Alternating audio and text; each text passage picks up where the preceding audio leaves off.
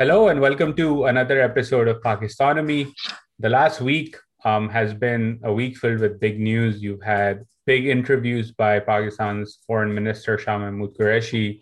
You've had a huge interview or an interview that got a lot of coverage both within and outside Pakistan by Pakistan's Prime Minister Imran Khan. Uh, much of those interviews focused on the prospects in Afghanistan and what's going on there um, and the dimming prospects of peace in Afghanistan have led to reports about um, ongoing negotiations between the Pakistanis and the United States um, related to access to bases, some level of military cooperation or counterterror cooperation. Um, and a lot of stuff is still up in the air. And so, to understand what's going on, to hear uh, what the predictions are, what the analysis says in terms of the prospects for Afghanistan, not only in 2021 as the American troops withdraw from the region, uh, but beyond. Uh, we have with us Sameer Lalwani, who is a senior fellow and director of the South Asia program at the Stimson Center. Samir is a dear friend um, and, and someone who's closely studied not only the war in Afghanistan and Pakistan, but the broader regional and strategic implications of what's going on in the South Asian region or what has been going on in the South Asian region for a number of years. So, Sameer, thank you for taking out the time today and welcome to Pakistonomy. Thanks for having me, Uzair. I'm a longtime listener, big fan. Thank you. Um, let's start with um, the top line, which is, you know, we keep hearing or reading reports um, that one district after the another another is falling in Afghanistan. Last count I remember reading just this morning um, is close to 50 districts um, in the last couple of months. I think last week it was 30. If reports are correct, close to 50 are uh, have been have fallen since May alone, um, and the prospects for peace are really dimming. President Ashraf Ghani is coming to Washington D.C. and meeting President Joe Biden on Friday. Um, so, how do you see things shaping up in Afghanistan, particularly as the United States withdraws from the country and what is, by most accounts, an accelerated withdrawal of troops from the country? Yeah, well, um, that's the million dollar question, I guess, these days. Uh, I think my conclusion is probably um, uh, with most, which is that trends are, are poor. Um, you know, the Taliban is militarily effective. Uh, there was a really interesting net assessment that was done by a colleague, Jonathan Schroden, uh, back in uh, the beginning of this year. I've just taken a look at um, his assessments of you know Taliban, how, how the Taliban stacks up against the ANSDF uh, in terms of size, material resources, external support, force employment, cohesion, uh, and overall, he sort of tips it uh, to be slightly favorable towards the Taliban. and I think that's probably right. I think certainly the um, the absence of an air force or sort of the diminishment of, of uh, an Afghan air force uh, as the U.S. sort of operators and contractors pull out is going to really, I think, tilt the balance. Um, you know, and I think I think the there's lots of accounts talking about how the Taliban's emboldened um, and that they're sort of you know emboldened to sort of move on and sort of take more um, than maybe they even uh, initially expected. There's kind of a, a, argument in um, sort of the operate military operations where um, sometimes you move faster than you initially plan to. Uh, you sort of gain a momentum, uh, which is both advantageous, but also sort of takes you further than you you initially sort of anticipated. That leads to sometimes mistakes. It leads to mission creep. It leads to um, over uh, exposure or, or uh, overextension. Um, but it does certainly appear that you know from all uh, avenues, the Taliban appears emboldened.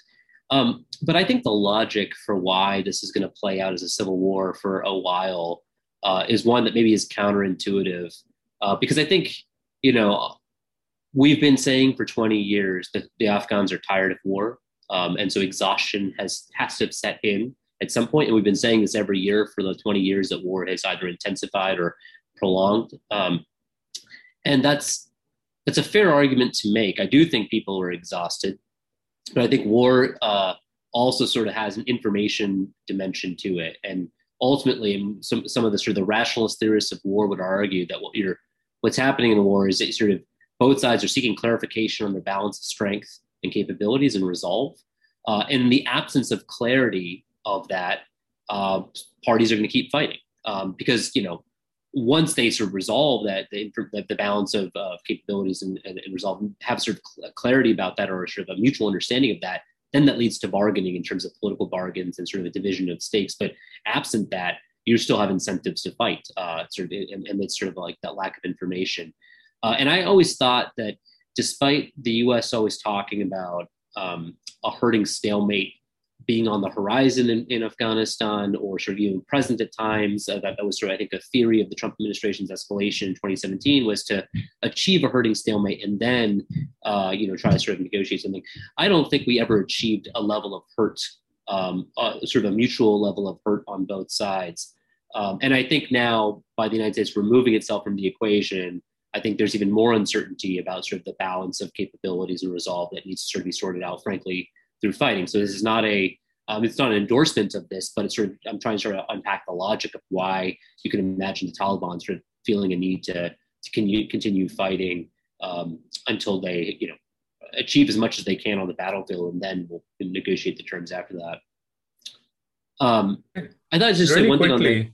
Sorry, go ahead. Yeah. Really quickly on that. So, from your point of view, given that uncertainty, um, do you then see that the Taliban basically in the summer and leading up to the winter continuing to escalate the war and going for what we would call some level of total victory, maybe sieging Kabul um, or coming close to doing that in a way such that when there is more clarity, the political settlement as it would then stand would actually have to be heavily in favor of them and their position um, than it would be for Ashraf Ghani and the Afghan government in Kabul. Yeah, and so this is where I'm at on a limb because I haven't studied uh, sort of the Taliban's, uh, you know, their inner um, logics and thinking of what their sort of their war aims and, and sort of peacetime aims are, other than sort of just what I've read on the surface. But I can't think of a logic as to why they would stop. I think is is the sort of ultimate conclusion, right? So you you know there are lots of logics that would sort of drive you to keep moving, especially if it's a permissive environment. If you're successful, if uh, actors are are um, uh, you know, our adversaries are either conceding uh, and, and folding or flipping to your side. There's a long history of, uh, you know, during the Afghan civil wars in the 90s of uh, major defections of sort of large uh, swaths of, of, of, parts of the Western Alliance and even the Northern Alliance. So, um, so I, I can't see a logic for why why uh, the the Taliban stops unless they sort of hit a brick wall, and that might turn out to be if, if by some sort of miracle, the ANSDF sort of, sort of summons a certain amount of steel, it could actually come about if external parties decide they don't want the Taliban to succeed and they try and sort of put uh, both, both sort of deny or constrain the Taliban while trying to also back either a mix of other parties or sort of some sort of you know, unified set of militias in the in the Afghan government's forces. Um, but yeah, uh, ceteris paribus, I, I think the Taliban keeps moving.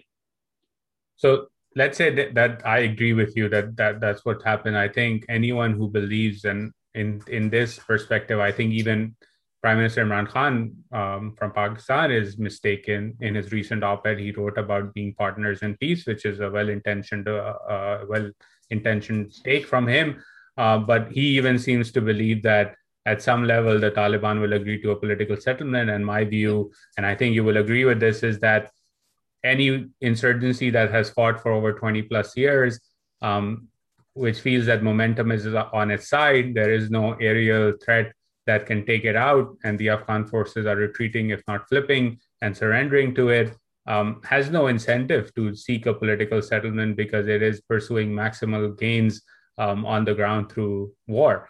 Um, and I think that that is what's playing out right now. And my fear, at least, is that through the summer and through the fall, the incentive to do that will increase for the Taliban, short of a re-involvement of the United States in the war again through air power. And they will try to, you know, solidify their gains before winter sets in, and then maybe we'll see where the negotiations go.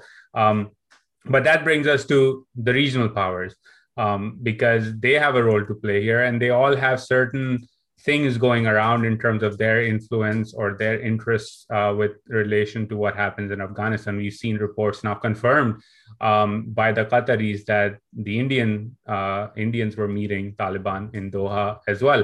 Um, so, how do you see the role of regional powers in particular? Let's exclude, let's set Pakistan to the side here because I want to come back to that at a deeper level. But you have countries like Iran, you have China, you have India, you have Russia. Um, what role do you see them playing in this situation where frankly, the Taliban have all the incentive in the world to go for outright victory. Um, meanwhile, all of these powers would actually, at least from their statements, uh, it seems that they would not want that to happen. So, what role do they play here? Yeah, I, I think that's a that's a good question. I mean, like, I think your point about what there's no incentive for the Taliban to stop is similar to what I'm trying to say uh, is true. Although it doesn't mean that there are no levers of influence over what the Taliban does, right? So one one is in the realm of, of military pressure, uh, of which the United States is sort of removing its application, but that's not to stop. That doesn't preclude other actors in the region from being able to apply military pressure or even at least remove military support, um, which is sort of you know part of the Taliban's uh, maybe even potential assessment of you know what it's capable of is based on expectations of ongoing and future support or tacit support, let's say, uh, from actors. I mean, there's you know explicit evidence of this from Iran and Pakistan, but um, you know there's even sort of a level of tacit support from from Russia. Uh, and so if that was to disappear, and if it was actually to turn into sort of some sort of you know coercion, um, that could potentially change something. I think there are a lot of other actors that have the potential to shape the the outcome a little bit. And then certainly on the economic side, when the United States has sort of conditions about um, you know the removal of sanctions and financial sanctions, and also uh, the prospects for aid, and those are uh, you know, coercive elements that could shape sort of Taliban choices. But if other regional parties were to share in that um, uh, communication and say, you know, we are also going to sort of deny economic support and sort of apply sanctions unless you you know stop at a certain ceasefire line negotiate something like that so those things haven't i don't believe have come from any of the other regional compact parties that uh, imran khan referred to in his uh, washington post op-ed uh, and i think ultimately this is going to rely much more on them sort of deciding what they want to do. So there's two challenges though I think they have.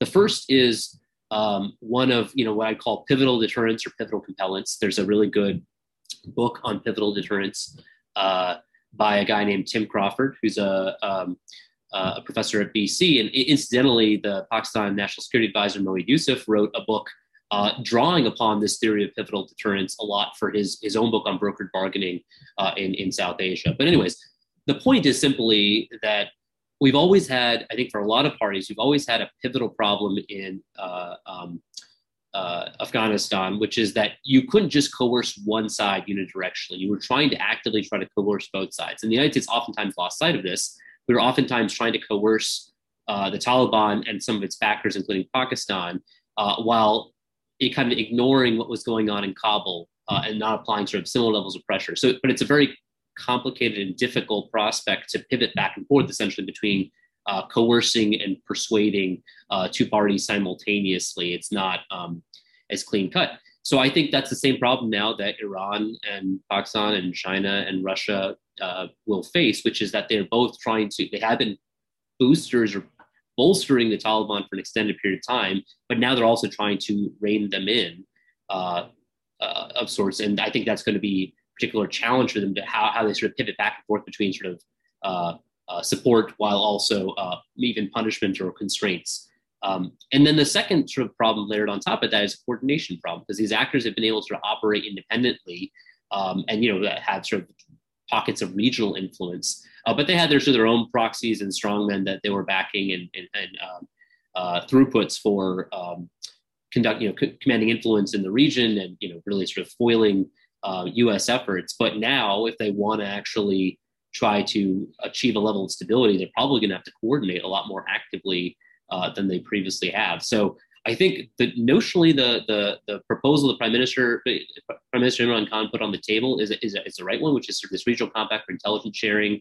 But it's going to also require a coordination of conditioning of economic lifelines, uh, potentially bolstering of the other side of, of, of the Afghan government, uh, probably a mutual restraint from introducing heavy weapons that could tilt the balance pretty substantially one direction or the other, and probably communicating uh, cohesively, which I think is absent right now. I mean, really, you know, again, I'm not privy to all the details, but it does seem it does not seem like there is a sort of coherent set of voices from the region trying to, to do this. And largely, this is because the region has been free riding on the United States for a very long time. Everyone was very comfortable with the United States sort of carrying the burden of responsibility of leadership and you know of, of military effort. uh, and taking a back seat and frankly either prioritizing their own individual agendas, whether it was bleeding the United States or countering India or containing EIT, ETIM and the Uyghurs. Um, but now I think uh, the United States has basically made a choice for its own interest uh, to thrust the problem back on to the regional actors and leaders. Um, and I'll quote a, a colleague who wrote this about you know several uh, two three years ago. Basically argued the United States should stop solving security problems for those states that are eager to create problems for us. And if getting out of Afghanistan creates a few headaches for them, so much the better. And I think, to be frank, that's kind of what's happening right now. I mean, that's I would argue is would have been the right choice and that was inherently where we were going. At least i thought where we were going sitting here in washington when president joe biden said the troops are coming home they're going to be out by september. It was even accelerated. But then we got the conversation going through leaks from from the media that um, wait a minute, we actually may want some bases in Pakistan or some level of kinetic, non kinetic operational capabilities to be able to not only collect intelligence in Afghanistan, but conduct drone strikes or airstrikes um, as needed. And that to me at least seemed that, you know, we're not fully keen on cutting the umbilical cord uh, with Afghanistan and letting the region sort of deal with the problem of Afghanistan. And as you said, rightfully stop, you know, allowing regional powers from free riding um, on us, on the United States. Um, that hasn't. Are, do you think that that's been the decision, or is there some level of confusion here in Washington as well in terms of what everyone wants to do? Because I, my view on this is, at some level, it seems like everyone is also worried about an ISIS-like scenario in Iraq, where the United States has withdrawn and ISIS is running roughshod over Iraq, and we have to re- get re-involved in the war. And this time they're trying to hedge that with some level of kinetic and non kinetic capabilities to project power into Afghanistan. Do you think there's clarity in terms of what we actually want to do um, or Washington wants to do with related to Afghanistan? Yeah, I, I, mean, it has been dizzying for me to, watch as well, and I can only speculate from the sidelines. So I'll I'll, I'll uh, offer a few hypotheses, right? So the, the first and obvious one is um, this is like bureaucratic, uh, not necessarily turf wars, but uh, different different arms of the bureaucracy sort of fighting for their prerogatives and, and priorities, right? And so there's long been a CT counterterrorism um, uh, node within uh, the Pentagon, within the CIA, within the intelligence community at large, within the State Department that is is sees this acute threat coming from the potential uh, reorganization um, and, and re, uh, rebirth of, of a lot of transnational terrorist organizations within Afghanistan and is saying we need to have a way to, to keep this down and, and is searching for options of that, of which, you know, bases uh, outside of Afghanistan, but in the region are a possibility. Now, I would argue, and I think many have, and probably the Biden administration is deeply aware of this, uh, that essentially if you just sort of move your bases from Bagram to like, you know, Pakistan or um, to, to Uzbekistan or something like that, you're, you're kind of uh, just transferring your problem to another area, but you're not really sort of getting yourself out of like the real fix, which is that we've been fighting a losing war for a long time and will continue to do so at like great cost to the American taxpayer. Um, so, so I think there's sort of that that challenge. It's possible that that, that you know that bureaucratic fight needs to be resolved. Um, there's probably I think an element that you're pointing to, which is like the political cost that every uh, leader grows acutely uh, you know sensitive to which is that you don't want to have like a as they say a saigon moment on your hands or on your watch.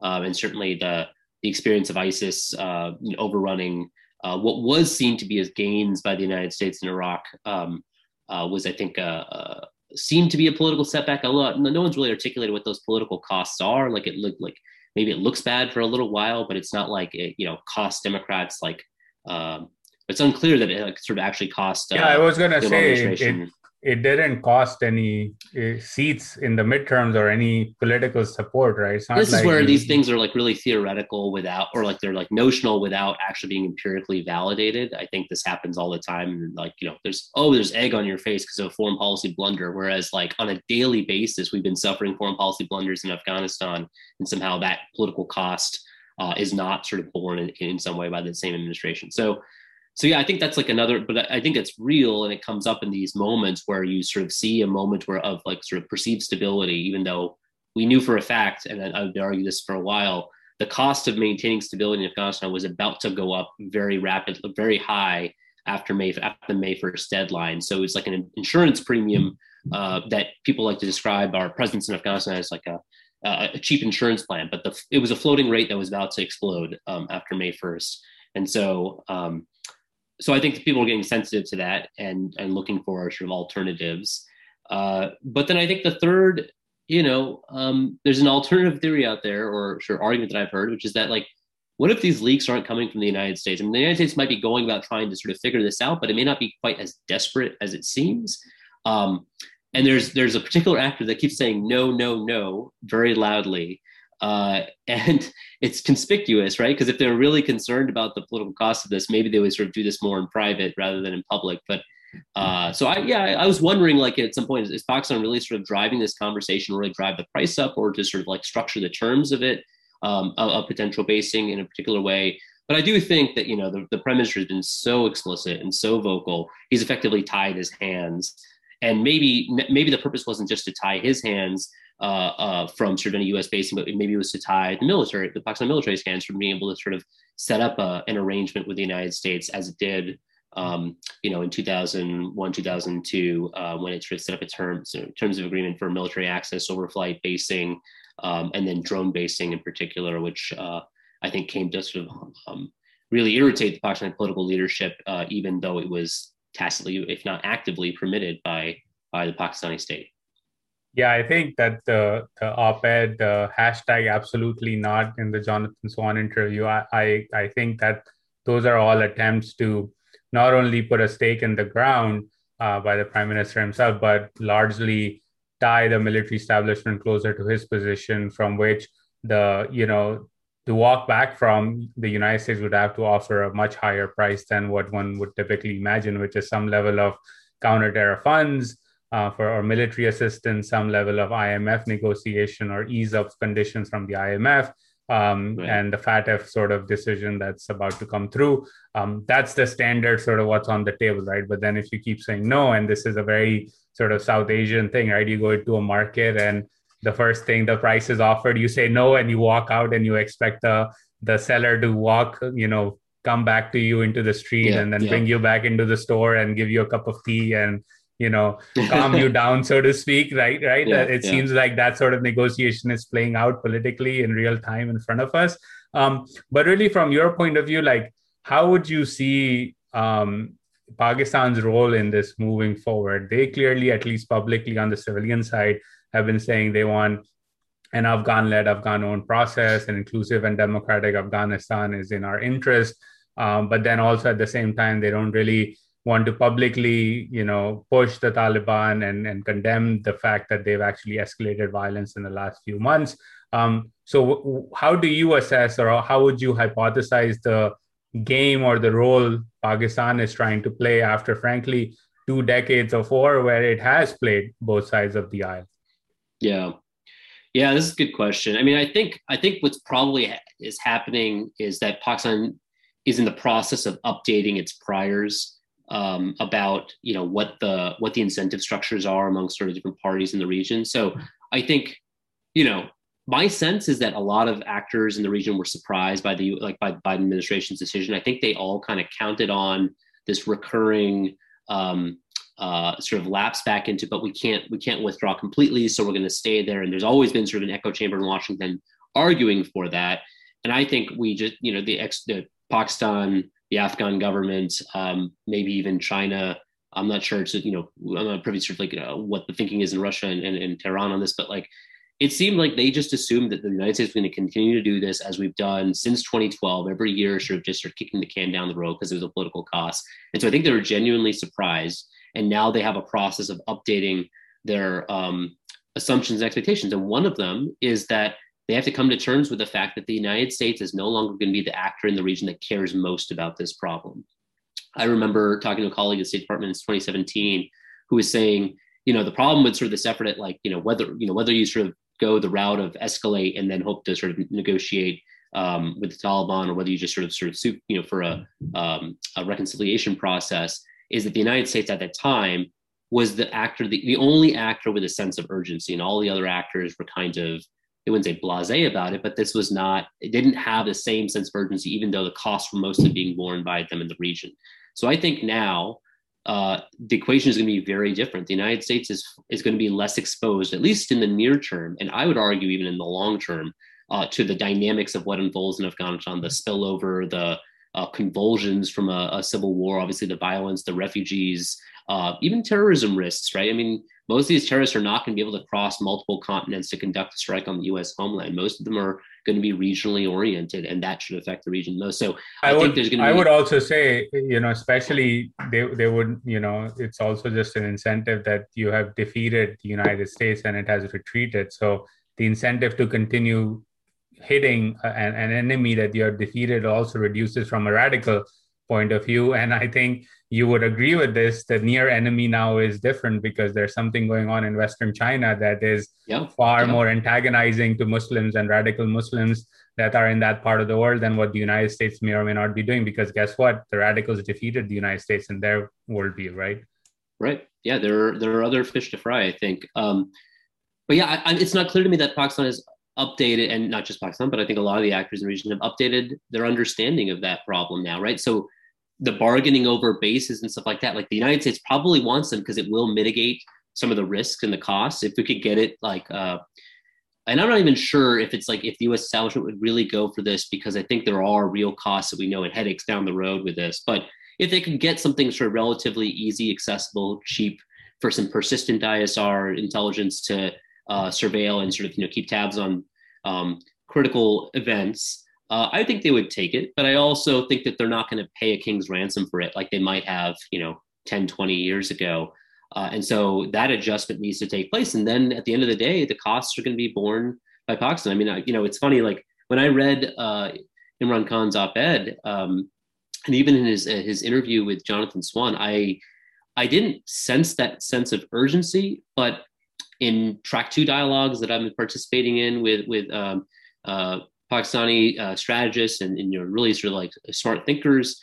Um, I hear a continuous refrain about the fear of Taliban emboldenment, specifically Afghan Taliban emboldenment, and what that means for Pakistan. And I think it sort of could mean two things. One is just that they're less uh, vulnerable to pressure or suggestion or influence, uh, even though for a long time Pakistan believed that the Afghan Taliban would safeguard Pakistan's interests and its border interests, maybe the Durand line, um, stability there. And I have like some interesting quotes about this that I've been digging up from um, uh, Pakistani military journals. But so I think there was a belief that that might start to erode now. But then the second is that actively or tacitly, there is evidence coming out that Pakistani uh, scholars and analysts have written about recently uh, that the TTP, which is a mortal foe of Pakistan, uh, is going to have uh, either sanctuary or support, uh, again, tacitly or actively, um, from the Afghan Taliban, and so that's that's going to be a, that's a direct threat to Pakistan. So I think they're they're coming to terms with this. At the end of the day, the United States isn't um, isn't going to go all out to safeguard Pakistan's interest against the TTP. That's ultimately a choice that Pakistan has to make. I think the proposition the United States might put on the table is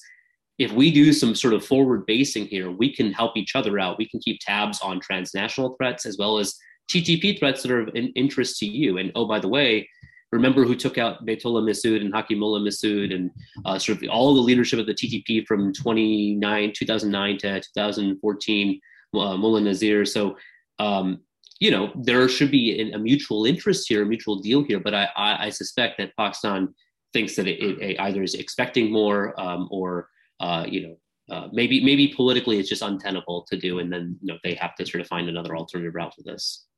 And I think we're seeing some of the impact already, right? There's been an increase um, in terms of the attacks on Pakistani security forces along the Durand line, attacks in Balochistan, the Serena Hotel attack um, that was targeted towards the Chinese ambassador who was in Quetta at that time um, all of that is, I think, in the last six months, the increase uh, or the in uptick in tempo signals that something is happening or something is changing. And I think from the Pakistani perspective, the concern is valid, right? That uh, a victory or an outright victory or a resurgent Taliban in Afghanistan not only creates the pockets of you know support or sanctuary for groups like the TTP and Baloch militant groups, uh, but also it emboldens the ideology that the Taliban and the TTP both are aligned on.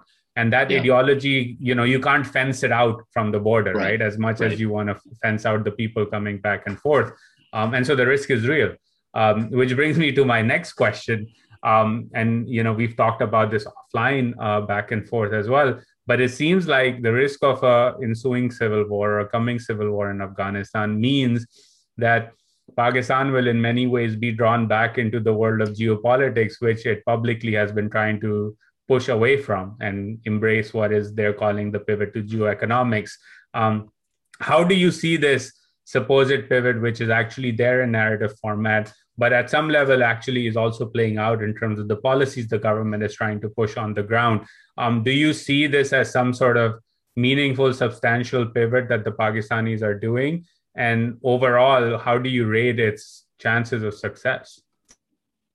Yeah, I've been I've been trying to understand this as well. That the term geoeconomics. I mean, there's been some good writing on this of late, including uh, Ambassador Maleeha Lodhi's piece in Dawn maybe a couple of weeks ago. Um, and then you know I've, I follow a lot of what Arif Rafiq writes on this as well, as well as you, Uzair, because um, I think you you all have sort of a, a, really strong command of what's going on in the Pakistan economy. So I you know I'll, I'll I have a few thoughts like geoeconomics, I think traditionally um, and conceptually, and this I think what Ambassador Lodhi talks about is like it assumes you leverage economic power for political leverage and political consequences. Um, and uh, and I think what really Pakistan is invoking is is the inverse of that, right? It's trying to invoke uh, some sort of uh, political and security consequences that Pakistan contains or is or is uh, present within to generate uh, economic activity and economic engagement, investment, trade. Uh, and I think it's coming from a genuine place of Pakistan sort of taking stock and realizing that in the last 20 years, despite um, a lot of cash that came in, um, partially due to its relationship with the United States and, and the war on terrorism, um, it did not generate dynamic returns for Pakistan, uh, you know, standards of living, for economic growth, um, development, uh, human capital development, and, uh, and certainly, you know, having effects on employment as well. So I think that's that that's sort of like the general proposition. And I and I and I not only sympathetic to it, I think I I support that idea. Pakistan has to play the hand it's dealt, and, and right now it's trying to sort of figure out like how it can leverage its uh, geopolitical context to to drive economic activity. But you know, like this is not. Let's be clear. This is not for just the sake of the you know the fact that Pakistan's economy is rosy on its own. I mean, otherwise we just call it an economic strategy, right? This is clearly trying to leverage something um, political, and uh, and I think that you know it tends to it, it can it can be executed smartly, um, and and it should be executed smartly better rather than how it was I think in 2001 when Pakistan both sort of subject to both coercion but also frankly bribery. Uh, was offered sort of a deal of you know access and, and bases and collaboration and cooperation um, and intelligence sharing in exchange for a lot of money up front. I was looking at the numbers. I mean, while we talk about this figure of 30 billion uh, uh, dollars in the United States over the course of the war on terrorism over two decades.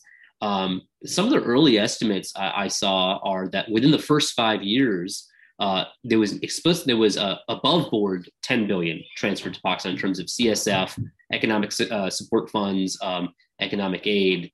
Uh, but then on top of that, there was suspected to be a fair amount of cash that came from the intelligence agencies for like ransoms on particular Al Qaeda targets, um, and things like that. So it was estimated that it could have even been up to 20 billion uh, within those first five years. That's a lot of money, but it doesn't seem like it was like uh, it was put to good use and didn't generate those dynamic returns. So, sorry. So Pakistan wants to sort of come up with a new strategy for how it generates uh, greater economic interest and activity and, and flows really. Um, and I think the risk, though, it, it, Pakistan also has to be careful about. Well, I think this is is the right approach generally. Is that it should not appear to be generating risk to extract rent right? Because that can appear like a shakedown or like blackmail. Um, and that would be, I think, to, to, to Pakistan's detriment. And if it did, it might still generate some short term payouts, but probably long term divestments. Um, and I think its ability to sort of leverage that threat um, is is far reduced now because I said, as I said, like the United States and Western exposure to this risk is is also uh, reducing, right? I mean, troops are coming out, NATO's pulling out. There are embassies there, but some embassies are pulling out as well.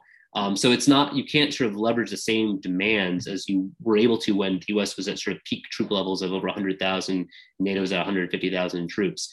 And then there are alternative ways, to, you know, that, that the international community could push back if Pakistan tries to sort of take that shakedown approach, including economic sanctions and, and you know, FATF has sort of I think been the most devastating for Pakistan. uh, relative to any other punitive measure the United States uh, attempted. So, so I think that you know what this is going to require then for this to work is uh, things that you've written about is like good old fashioned economic reforms.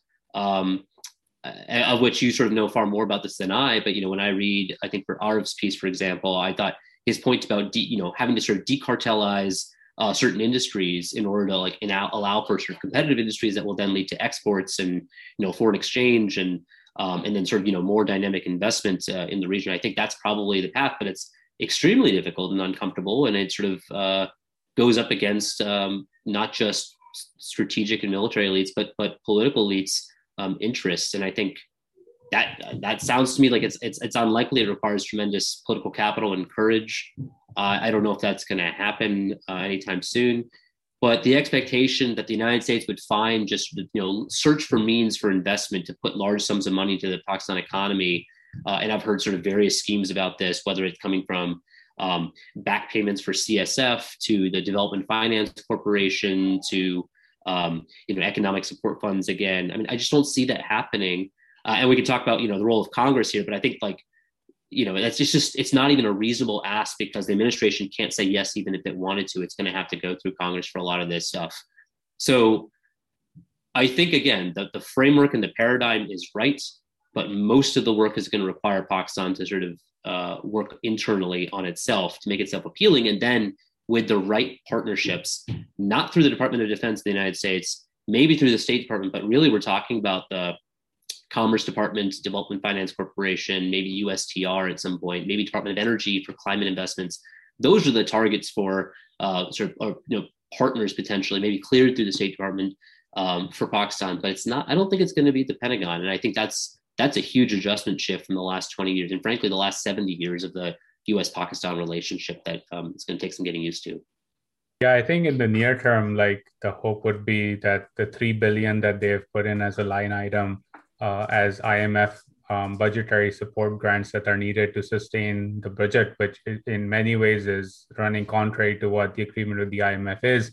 So some level of easing uh, where the IMF nods and winks and gives you that money at a low, you know, uh, to, to float the budget or to maintain the budget is, is what will be needed to have the growth. But again, will that be sustainable remains to be seen. And I agree with Arif uh, uh, in terms of, you know, decartelizing the economy. You've seen that just in the last two weeks alone, where there were new taxes on the dairy industry, and they did a one week long campaign um, that ended with some senior level meetings, and the tax was then taken away.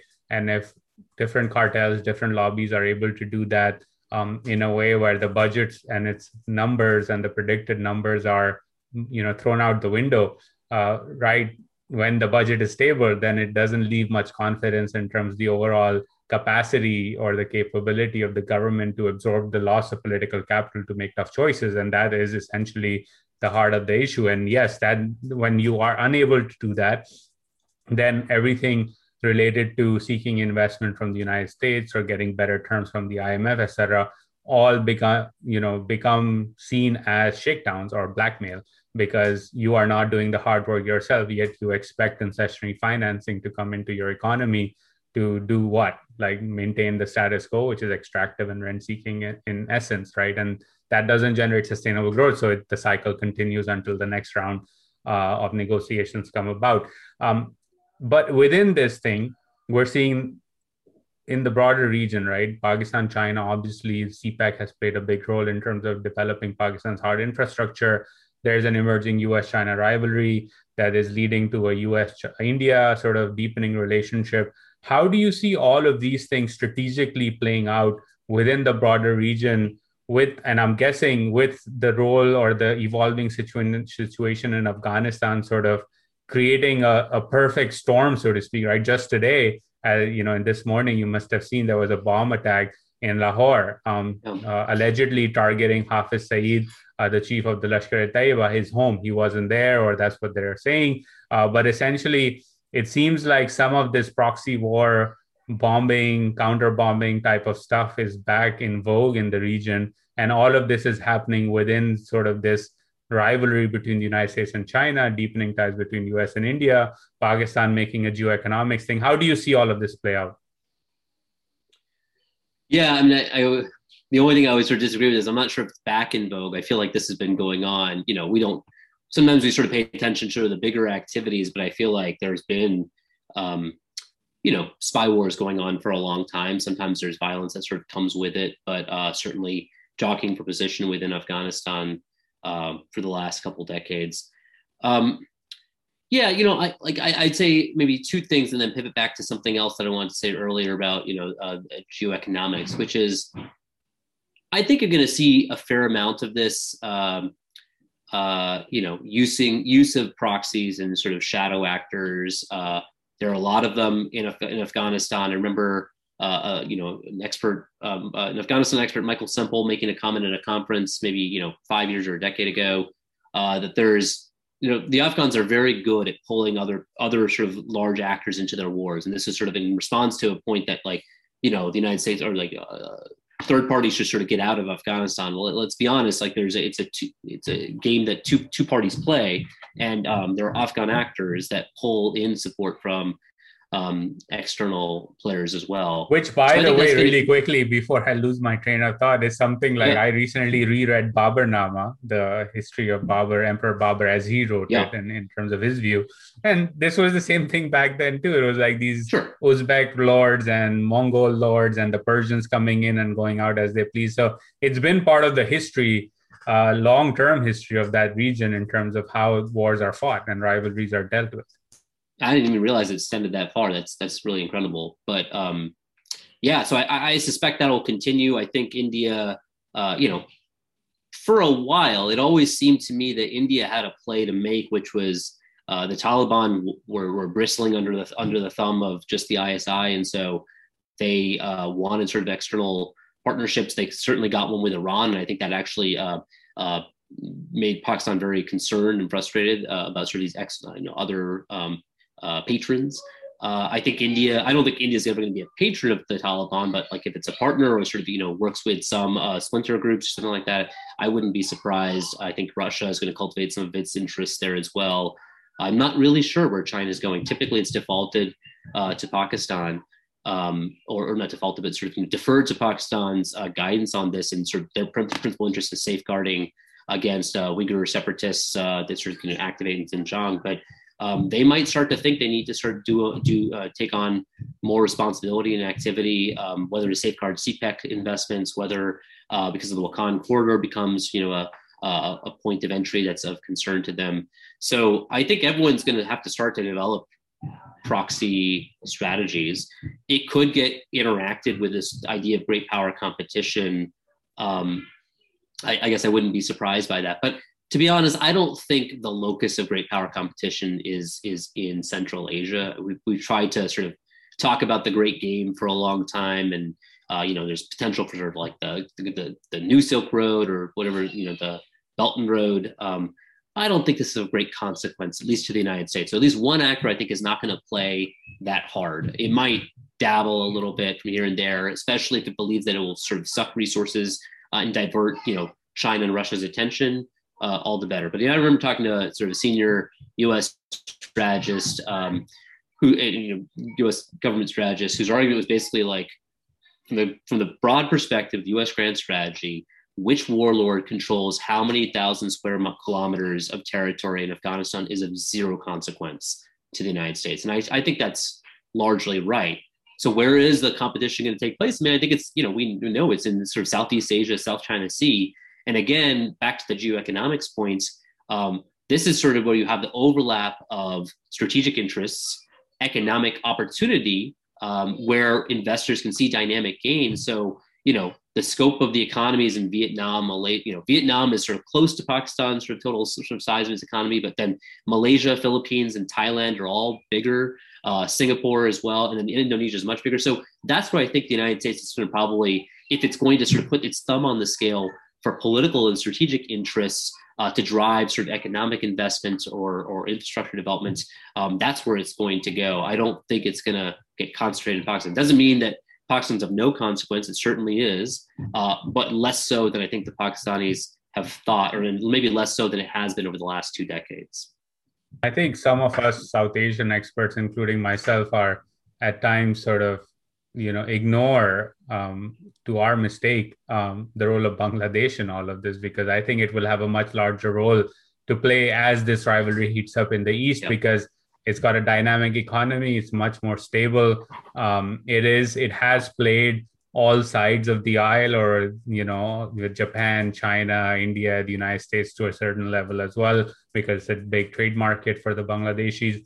And it has made the right investments right? And i think we've seen some of that already sort of some trailers of this coming out with the chinese ambassador there talking about bangladesh joining the quad which caught everyone uh, by surprise, including the Bangladeshis who were like, where did this come from? But clearly, the Chinese seem to be worried, not worried about enough, but enough to sort of signal that they won't be happy if this were to happen. And I think we often forget that as this rivalry heats up, Bangladesh will play an important role. I don't know if you had thoughts about their strategy, but I see them as something that we need to pay attention to because they're doing some interesting things as well. That's a really good point. I mean, I think you're right to I, have I've seen some of your uh, writings and, and, tweets about this, about you know, just like the eclipsing the size of the Pakistan economy. This has been like, oh, not not just the size, but also GDP per capita, um, so wealth as well, um, which is you know kind of astonishing in some ways, considering you know the origins of, of Bangladesh. I think you're right that they have positioned themselves very carefully between some of these major powers. Frankly, that's um, that's I think fine for the United States. I mean. Uh, my sense is that the United States is not looking for a whole bunch of new allies, but rather for, for states to sort of remain diversified rather than beholden to a single country. And I think so. The way that uh, Bangladesh has done that with sort of its, uh, uh, you know, uh, arms acquisitions, its uh, infrastructure developments, its political ties. I think it's pretty well diversified, which positions it well.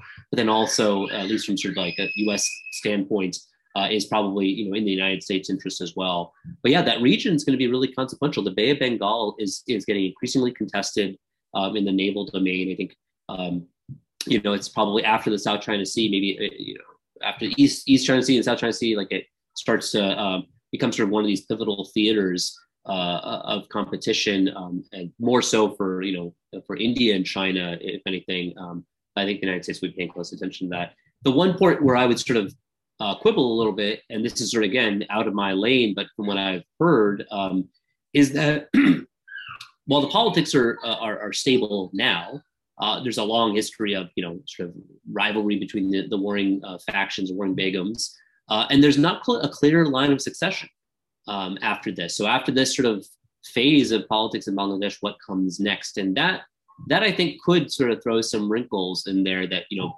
I'm sure all parties need to be attentive to uh, you know, what are the relation, political relationships they have with other, uh, with both parties, but also particular leaders? Is it going to remain dynastic in some way, or is it going to uh, start to allow for, you know, sort of more internal democracy within um, some of these parties? But that'll be that'll be uh, something I think the United States certainly uh, and, and China will pay attention to. Yeah, and I think they'll also. Um, I remember having this conversation before, sort of uh, Prime Minister Modi's visit to Dhaka about sort of radicalism in Bangladesh and Jamaat Islami being sort of you know destroyed by Sheikh Hasina uh, in many ways, but that Hifazat Islam had sort of emerged as a counter force um, on the right. Um, and people initially were, you know, that I would speak to that kept an eye on this were like dismissive that no, it's stable, etc. But then Prime Minister Modi came and we saw days of violence um, caused by Hifazat Islam. And I think that's another out of the succession point. There's also this point about the role of radical violence um, within the country? And can these two forces combine the lack of a successor and political instability coupled with a right wing movement that is more extreme than the Jamaat, but that has found itself filling the vacuum left uh, by the Jamaat as it was targeted by Sheikh Hasina's government. And Sheikh Hasina has also tried to co opt Hifazat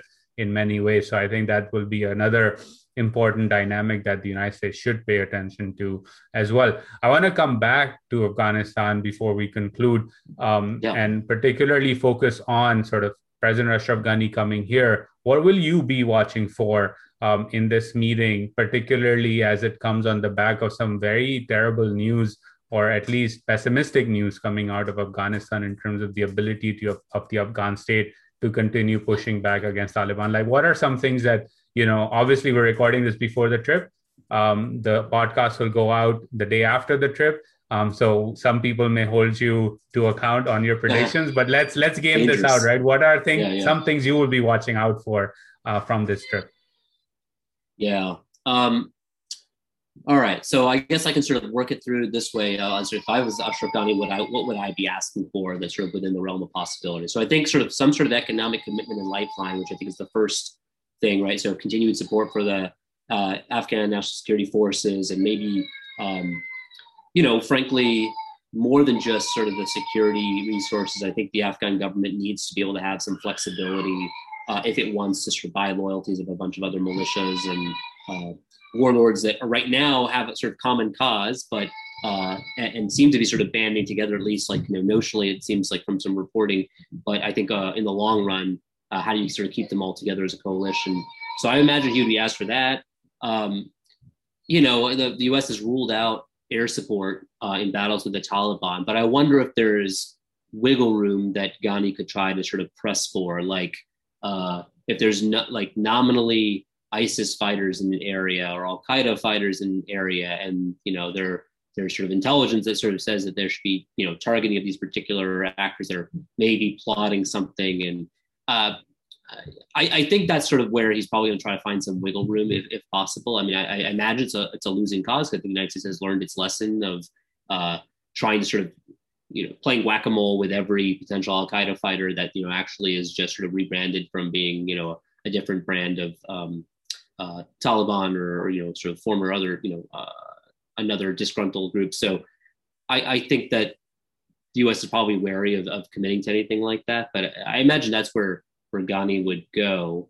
Um, and then I think from the United States standpoint, what what are they looking for? I mean, it's it, we're past the point of major reforms or any kind of like reforms, whether in terms of corruption or cleaning up the uh, the security forces or professional professionalization, but probably something um, that shows that Ghani is willing to uh, maybe even set himself aside uh, for the good of the country. I'm not sure if that's what the United States would ask for, but I think a willingness to say like we're fle- that you know a flexibility to devolve authorities and power uh, and whatever it would take for the Afghan uh, state to to survive, you know, a Taliban onslaught.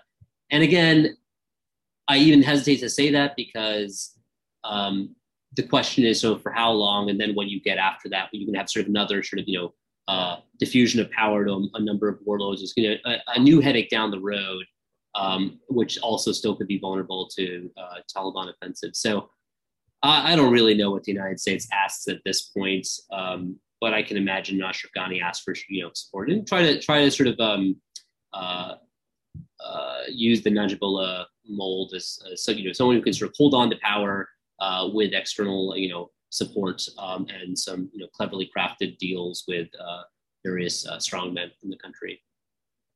Yeah, well, we'll see what comes out of this. I think like it is a dire situation there, and I think at some level, um, going back to where you know the initial points you were making in terms of every side trying to figure out where the balance of power lies and what the dynamics are. I think the Taliban for sure will be watching closely at this trip and seeing what the United States offers and what Ashraf Ghani is able to walk away with, because I think that will then determine or inform their calculation in terms of their current momentum, how much further along do they need to push or do they want to push, um, and what's in store for Afghanistan. So I think this is an evolving story. I think all of us hope that there is peace and stability in Afghanistan. It's been a long, protracted war.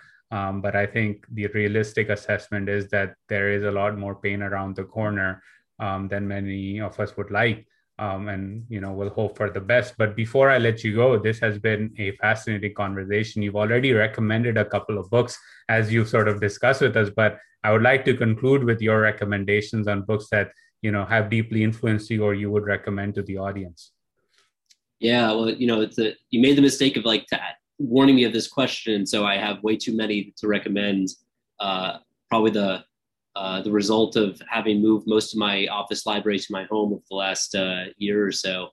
Um, but I guess you know there's a couple that come to mind, um, two or three. Uh, Shaping Strategy by by Risa Brooks is one of my favorite books. It really got me thinking about um, this dependent variable of strategic assessment.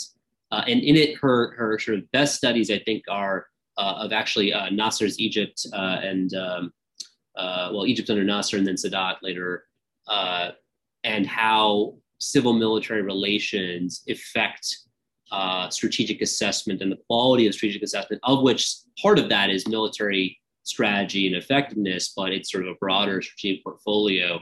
Um, but there are real implications and lessons to be drawn for South Asia as well. She has a mini shadow case study of Pakistan, but I think it, you know, uh, a lot of the uh, the idea of sort of civil military balance and how that affects those calculations apply to a lot of countries in South Asia, including India as well. Um, another book that you know uh, was influential for me, so you know, my dissertation committee is is uh, uh, Inadvertent Escalation by Barry Posen. Um, and it was a book that sort of had poor timing because it was released in 91 at the end of the Cold War. Um, and it was basically talking about sort of, you know, uh, how conventional uh, escalation could lead to nuclear escalation by inadvertence, uh, intentional acts that trigger unintentional uh, effects um, that sort of draw nuclear strategic responses. Um, but it's it's back, I'd say, not just back in vogue, but it's actually being uh, it's a really useful uh, template to understand some of the dynamics that are emerging between the United States and Russia, with China. Uh, for me, I've, I've, used it to sort of better understand uh, some of the risks that can uh, re- result from um, uh, conventional conflicts or tiffs between India and Pakistan. So I think that's again a, a, great, great work, really detailed and, and valuable methodology for thinking about escalation dynamics.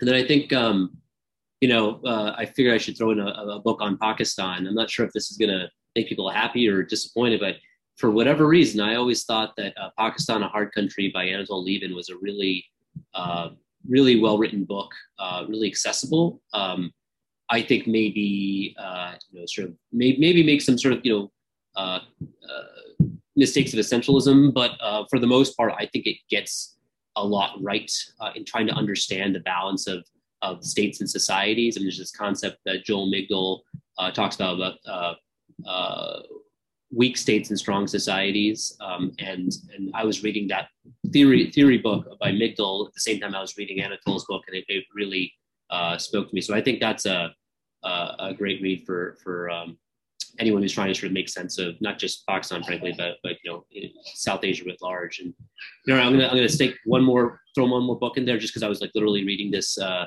an hour before. But for us to understand, you know, what how the Taliban sort of might evolve and fight, um, and, and, how the sort of civil war might play out. There's a new book by Steve Biddle out on, on non-state warfare.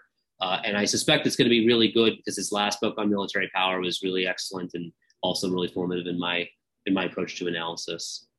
All right, so those are, sorry I overloaded it. no, those are great recommendations. You're the second guest to have recommended Pakistan a Hard Country. It is a good book. It's something I read when I was doing my master's thesis research, and it is a good primer and a good sort of foundational text. And yes, I mean, I, I mean, I would be hard pressed to find any book that does not have its each set of issues. I think that's why you read several different authors and try to find a way to understand what's going on anywhere from a theoretical or non-theoretical perspective but i agree that um, this is a good book that you know anyone who wants to get started on understanding pakistan better um, should read including pakistanis who may think that they know a lot about their own country and frankly may not uh, including the history of that country's relations with the united states um, so yeah. Sameer thank you so much for taking taking out the time this was a wonderful conversation um, we'll all keep an eye out for the presidential visit to Washington, D.C., and hope for the best in Afghanistan. And maybe have you back again soon, maybe sometime around the fall, where we will have more clarity in terms of what the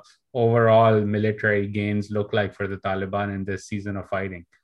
Well, then I'd have to account for all my mispredictions, but no, it'd be great to great to do that. And great to be on this with you, Uzair. Thank you. Take care. Bye bye. All right. Bye.